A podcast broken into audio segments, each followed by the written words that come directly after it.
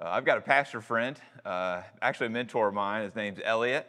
And uh, Elliot planted a church. And after he planted a church for the next 12 years, uh, he helped plant a whole bunch more churches. And um, he got really tired. He got so tired they had to take a break. It wasn't really a sabbatical, it was more of uh, just a lack of employment, we'll put it that way. Uh, it wasn't his fault. It, he, it wasn't, he got fired. He just stepped back and um, and when he did, he really wanted to think up. Uh, he, he, had found lots of people who have lots of energy for ministry, but he hadn't uh, been around, uh, let's just say, many healthy pastors. And so he wanted to create this program to have pastors go through it, and uh, he, he wanted to see if it would work. But he couldn't, after a while, after he came up with the program, he didn't seem to have the gusto to get it off the ground, and it was because he was burnout. He sat down with one of his other friends who was a pastor and told him about his lack of energy and asked him for his advice and said, What, what do you think I should do about this? And his pastor friend suggested, he said, Hey, I, think you should go to counseling. My friend said, No. End of discussion. A couple weeks later, that same pastor went to my friend Elliot and said, uh, I know you said you wouldn't go to a counselor, but would you go to a leadership coach? He said, Yeah, I'll do that. It's a little trick for you to use later, or somebody might use that on you. So he goes to leadership coach, and since the, this is a leadership coach, he figures that this is the perfect person for him to show this program that he's come up with to develop pastors. And so he goes to the leadership coach and he says, I need to tell you something. I don't talk about feelings, but I do want to get your feedback on this program that I've built, but I've not launched for pastors. This program has six subjects it has uh, spiritual formation, it has family, including singleness and marriage and parenting. It has emotional intelligence. It's got cultural intelligence. It's got leadership, and then it has self care. Those are the six pillars of the program that I have built to run pastors through. What do you think? The counselor responded. He said, Well, from what I know about pastors, I think that'd be great. But I have a question and a thought. My thought is that these pastors are going to have to talk about their feelings if you do this. My question is how can you practice these six things if you can't talk about your feelings? My friend said that he collapsed into tears and he didn't look up for three days. So he goes home, he gathers the five pastors he knows best, and he said, Hey, I know I've come up with this program, but I'm the one who needs it. And you might need it too, so let's do it together. And they did it over the next two years, and he said it really has been the turning point in his whole life. See, this pastor friend of mine, Elliot, he's unbelievably bright. He knows his Bible, he's written books, he's very disciplined, he's very well mannered, his behavior is exemplary, but there was a major gap for him at this juncture in his life, and it was that he didn't know how his emotions fit into his life. Does that sound like you this morning? See, the Bible acknowledges human emotion all over the place. You see Jesus, you see him angry and sad and disappointed and fearful and happy. Then you get to the Psalms, one of the bigger books in the Bible, 150 of them actually, and you see the whole entire palette of human emotion in that book. In fact, one pastor was asked by someone who was unfamiliar with the Bible where to start reading it, and he said, I would read the Psalms. He said, I would read it because it has such an acute range of human experience, you'll think it was written by your therapist. So this summer, we will be looking at the Psalms.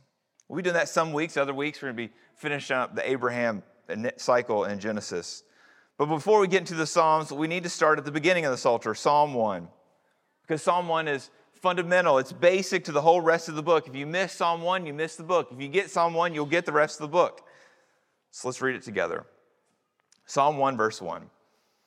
Blessed is the man who walks not in the counsel of the wicked, nor stands in the way of sinners, nor sits in the seat of scoffers, but his delight is in the law of the Lord. And on his law he meditates day and night. He's like a tree planted by streams of water that yields its fruit in its season, and its leaf does not wither. And all that he does, he prospers. But the wicked are not so, but are like chaff that the wind drives away. Therefore, the wicked will not stand in the judgment, nor sinners in the congregation of the righteous. For the Lord knows the way of the righteous, but the way of the wicked will perish. The word of the Lord. So you, see three movements in this psalm. You got the first two uh, verses are about how to be blessed. The middle two verses are about what happens when you're blessed. And the last two verses are about a motivation to choose blessed living. So let's do the first two how to be blessed. The first word is right out there it's blessed, and it can also be translated happy. Happy. We've got a strange relationship with happiness, don't we? I mean, you start out as children and you think all of life is happy. I mean, every child I've ever been around, the first thing they do when they wake up in the morning is, How can I possibly be as happy as possible today? Children think it's natural to be happy. But as you grow older, you find out that happiness is not as easy as you once thought. You begin to believe that pain is the common human plight, and it is. You begin to think maybe all of life is pain, and you become a cynic. So either you think happiness is all of life or you think it's none of life. But the Bible says that happiness is neither natural nor is it impossible. The Bible says that happiness or blessedness is achievable. So we shouldn't be naive about the pain of the world, but we shouldn't have so bleak of an outlet that happiness does not fit into our worldview. But if happiness is possible, why do so, people, so few people have it? Well, I think the reason is that it's so rare is because few have heeded these two, first two verses. These first two verses are about our inputs, the thing we put in our lives, the thing that we put in our lives or we don't let in our lives is what determines the blessed state that we're in. And I'm going to call them inputs. And it starts out, the psalmist does, by saying, Don't do this. And it says, But do that. The psalmist describes a happy person as one who does not keep poor company and it keeps away from the bad input, but pursues the good input, the good input being the law of the Lord. But let's look at the poor company first. You see those three verbs in verse 1? Do you see them? starts with walk, grows into stand, and then progresses all the way to sit. It's a progression. At first, the wicked person just walks through poor company. Then the wicked person pauses in poor company by standing. And then lastly, the wicked person chooses a settled state of sitting. That's instructive for us, isn't it? It tells us that becoming wicked is not something that happens overnight. It's a process, and it's a process that involves who we spend our time with. See, look at Jesus. Think about the people in his earthly ministry, the last three years of his life. We don't know much about the first 30, but the last three we know a lot. We've got the four gospels to tell us what his days, day in and day out, look like. And we see that he spends the majority of his time with the disciples. If you've read the gospel, you know that the disciples could be described as blockheads, right? I mean, they're kind of thick headed at times. They're dunces, perhaps, and that's using kind words. Jesus used tougher words for them at times than those. But they were people who had made a big commitment to him, right? And they had left everything to follow him. But they weren't the only people he spent time with. It's not like it was just a 12, it's not like 12 people and Jesus were in the classroom all day, every day together. No, they, they interacted with all kinds of people, and some of the people that, that they, that Jesus spent time with, we would qualify as bad influences. They're not necessarily people that you would hope that your kids would grow up and hang out with. They're seedy people. They're, people who are unrighteous, we would say. But then there were other bad influences that were just kind of these self righteous stick in the muds. But how did Jesus interact with them? He, he wasn't afraid of them, he engaged them, he didn't avoid them. See, what Jesus knew is that his holiness was contagious to those who were hungry for it. That's why he hung out with the disciples. But he also knew that if he got into a sitting posture with people who were hostile toward him, that would have a negative impact on his character. So you put Psalm 1 together with the life of Jesus, and I think you can deduce something. I think you can deduce that those closest to us, our spouse, our closest friends, they ought to be people who delight in Jesus. But we've got to leave a lot of room in our lives to interact with those who have not placed their faith in Jesus.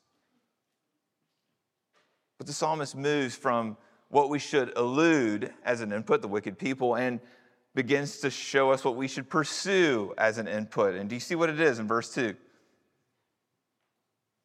What the psalmist says that we should pursue is the law of the Lord. What does that phrase conjure up for you? I mean, if you've been in the church a long time or not, law of the Lord. I mean, when we think of the law, we think of regulations, legal kinds of things, right?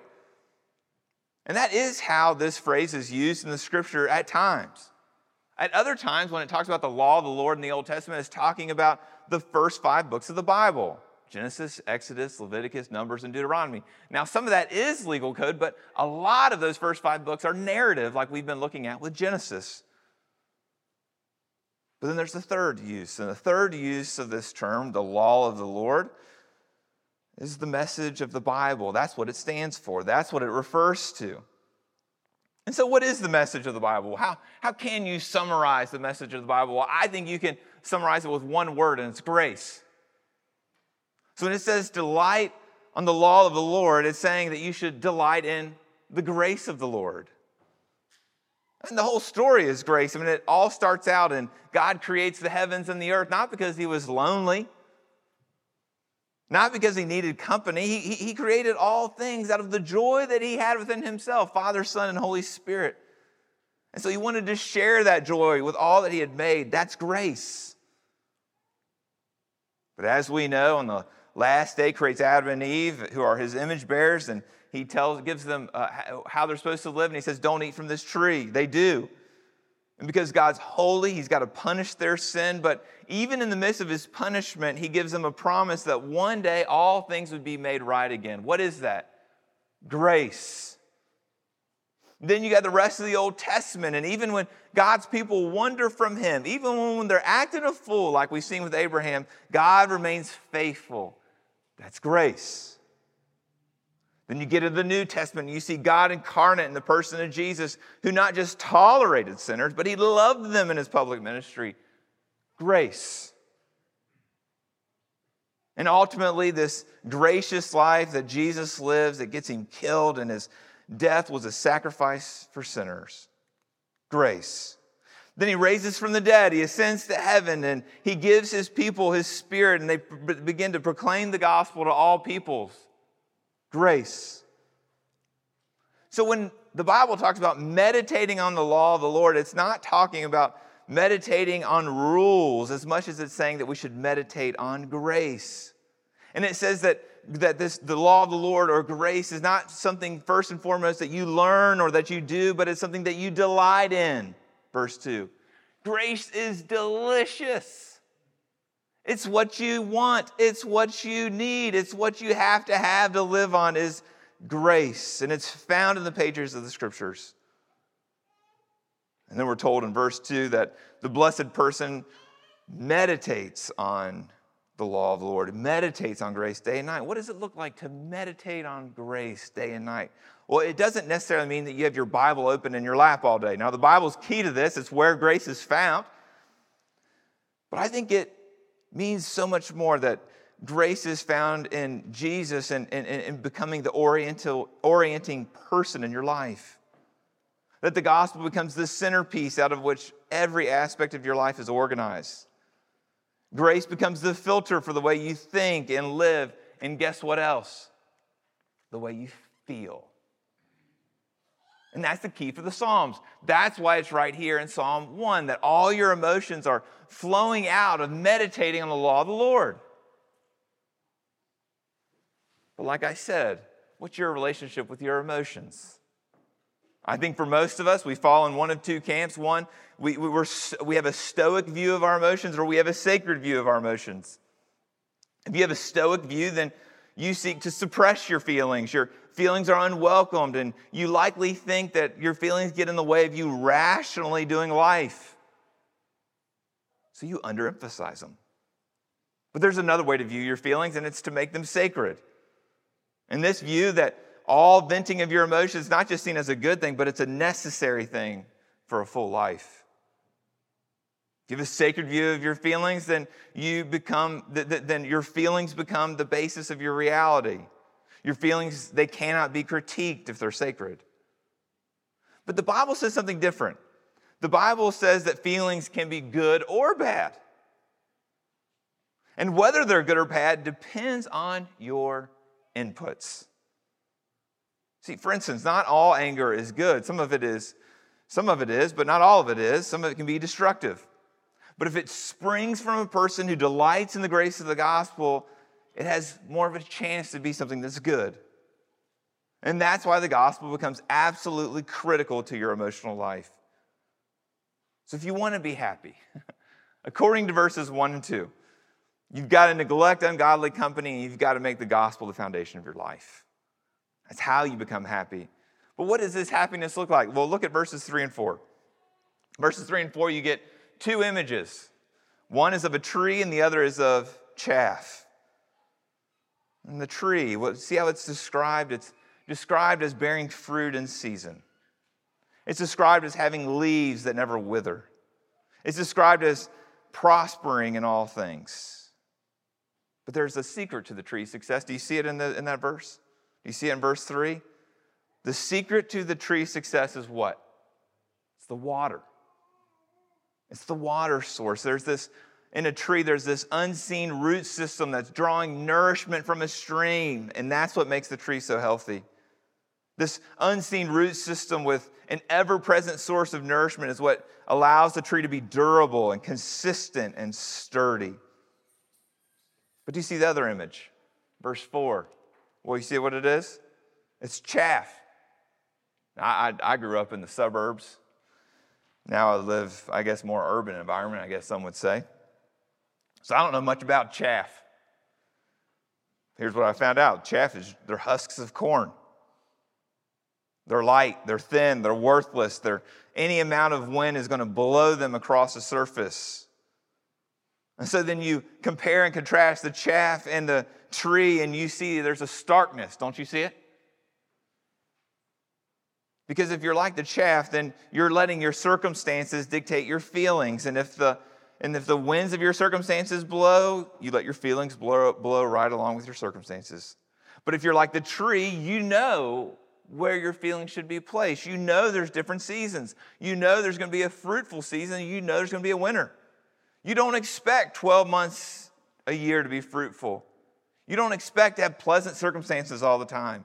But you also don't expect to have 12 months of winter. You don't expect to have 12 months of difficult circumstances. So when you see yourself as a tree, it gives you stability because you know that what matters is unseen. What matters is the water. And if you stay near the waters of the gospel, you can see your life for what it really is. See, that's what happens when you're blessed. That's what your life looks like with those inputs. But maybe you need some motivation to choose happiness. Maybe you need a motivation to choose this blessed life. You see it in verses 5 and 6. The language is unambiguous throughout the whole psalm, isn't it? I mean, verses 1 and 2, you can be happy, you can be blessed, or you can be wicked. Verses 3 and 4, you can be a tree or you can be like the chaff. Verses 5 and 6, you can be wicked or you can be righteous. It's really sharp, this whole psalm is. There's no neutral ground, there's no middle ground. The choice is pretty dire because it involves divine judgment or divine blessing. How's that land on you? this starkness, this no middle ground, this lack of neutrality.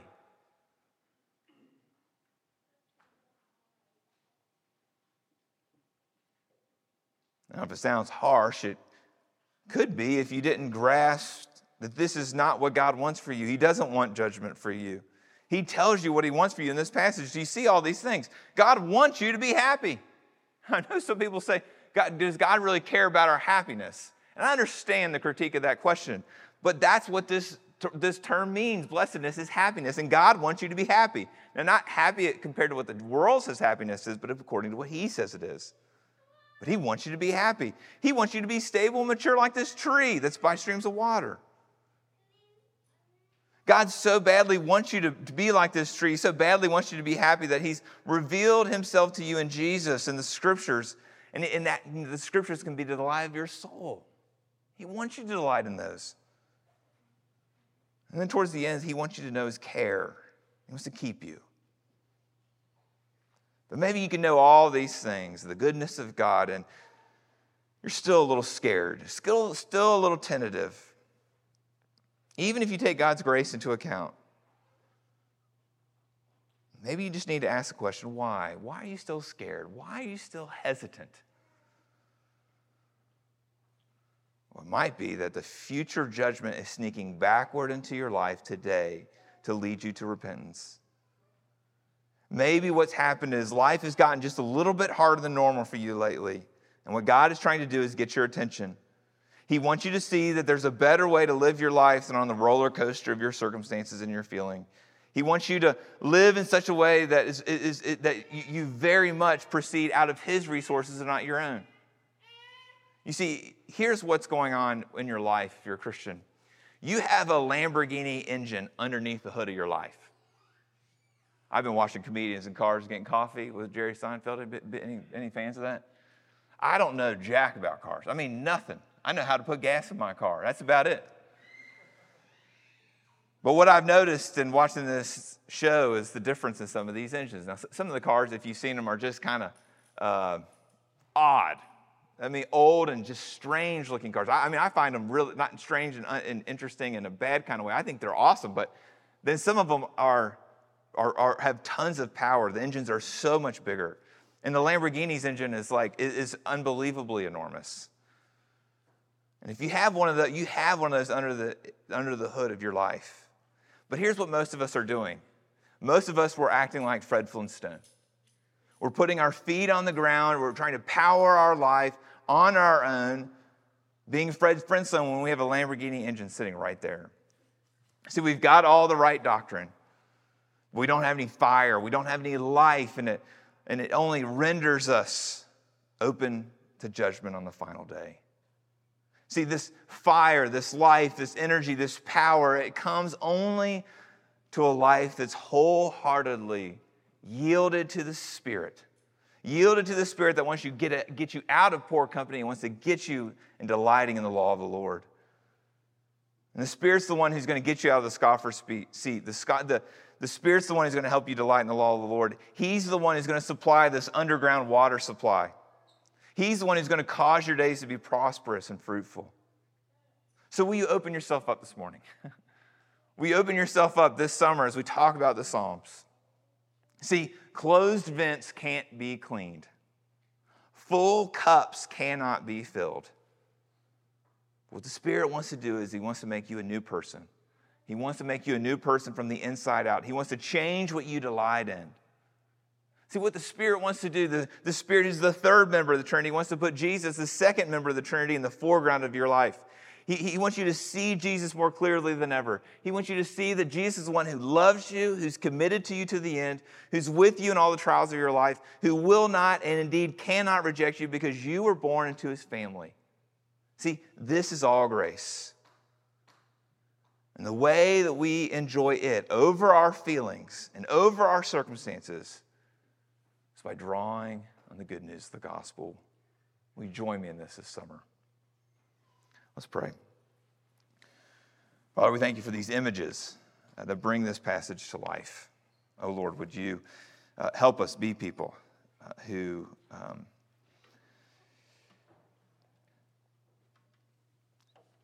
who know how to deal uh, with people. Uh, Lord, that we know when they're having an influence on us or when we're having an influence on them. Would you give us that kind of wisdom? Lord, would you help us delight in your law? Lord, would you uh, help us question our feelings. Would you help us to see that happiness is possible? Oh Lord, make us a people who delight in your law. We pray these things in your name. Amen.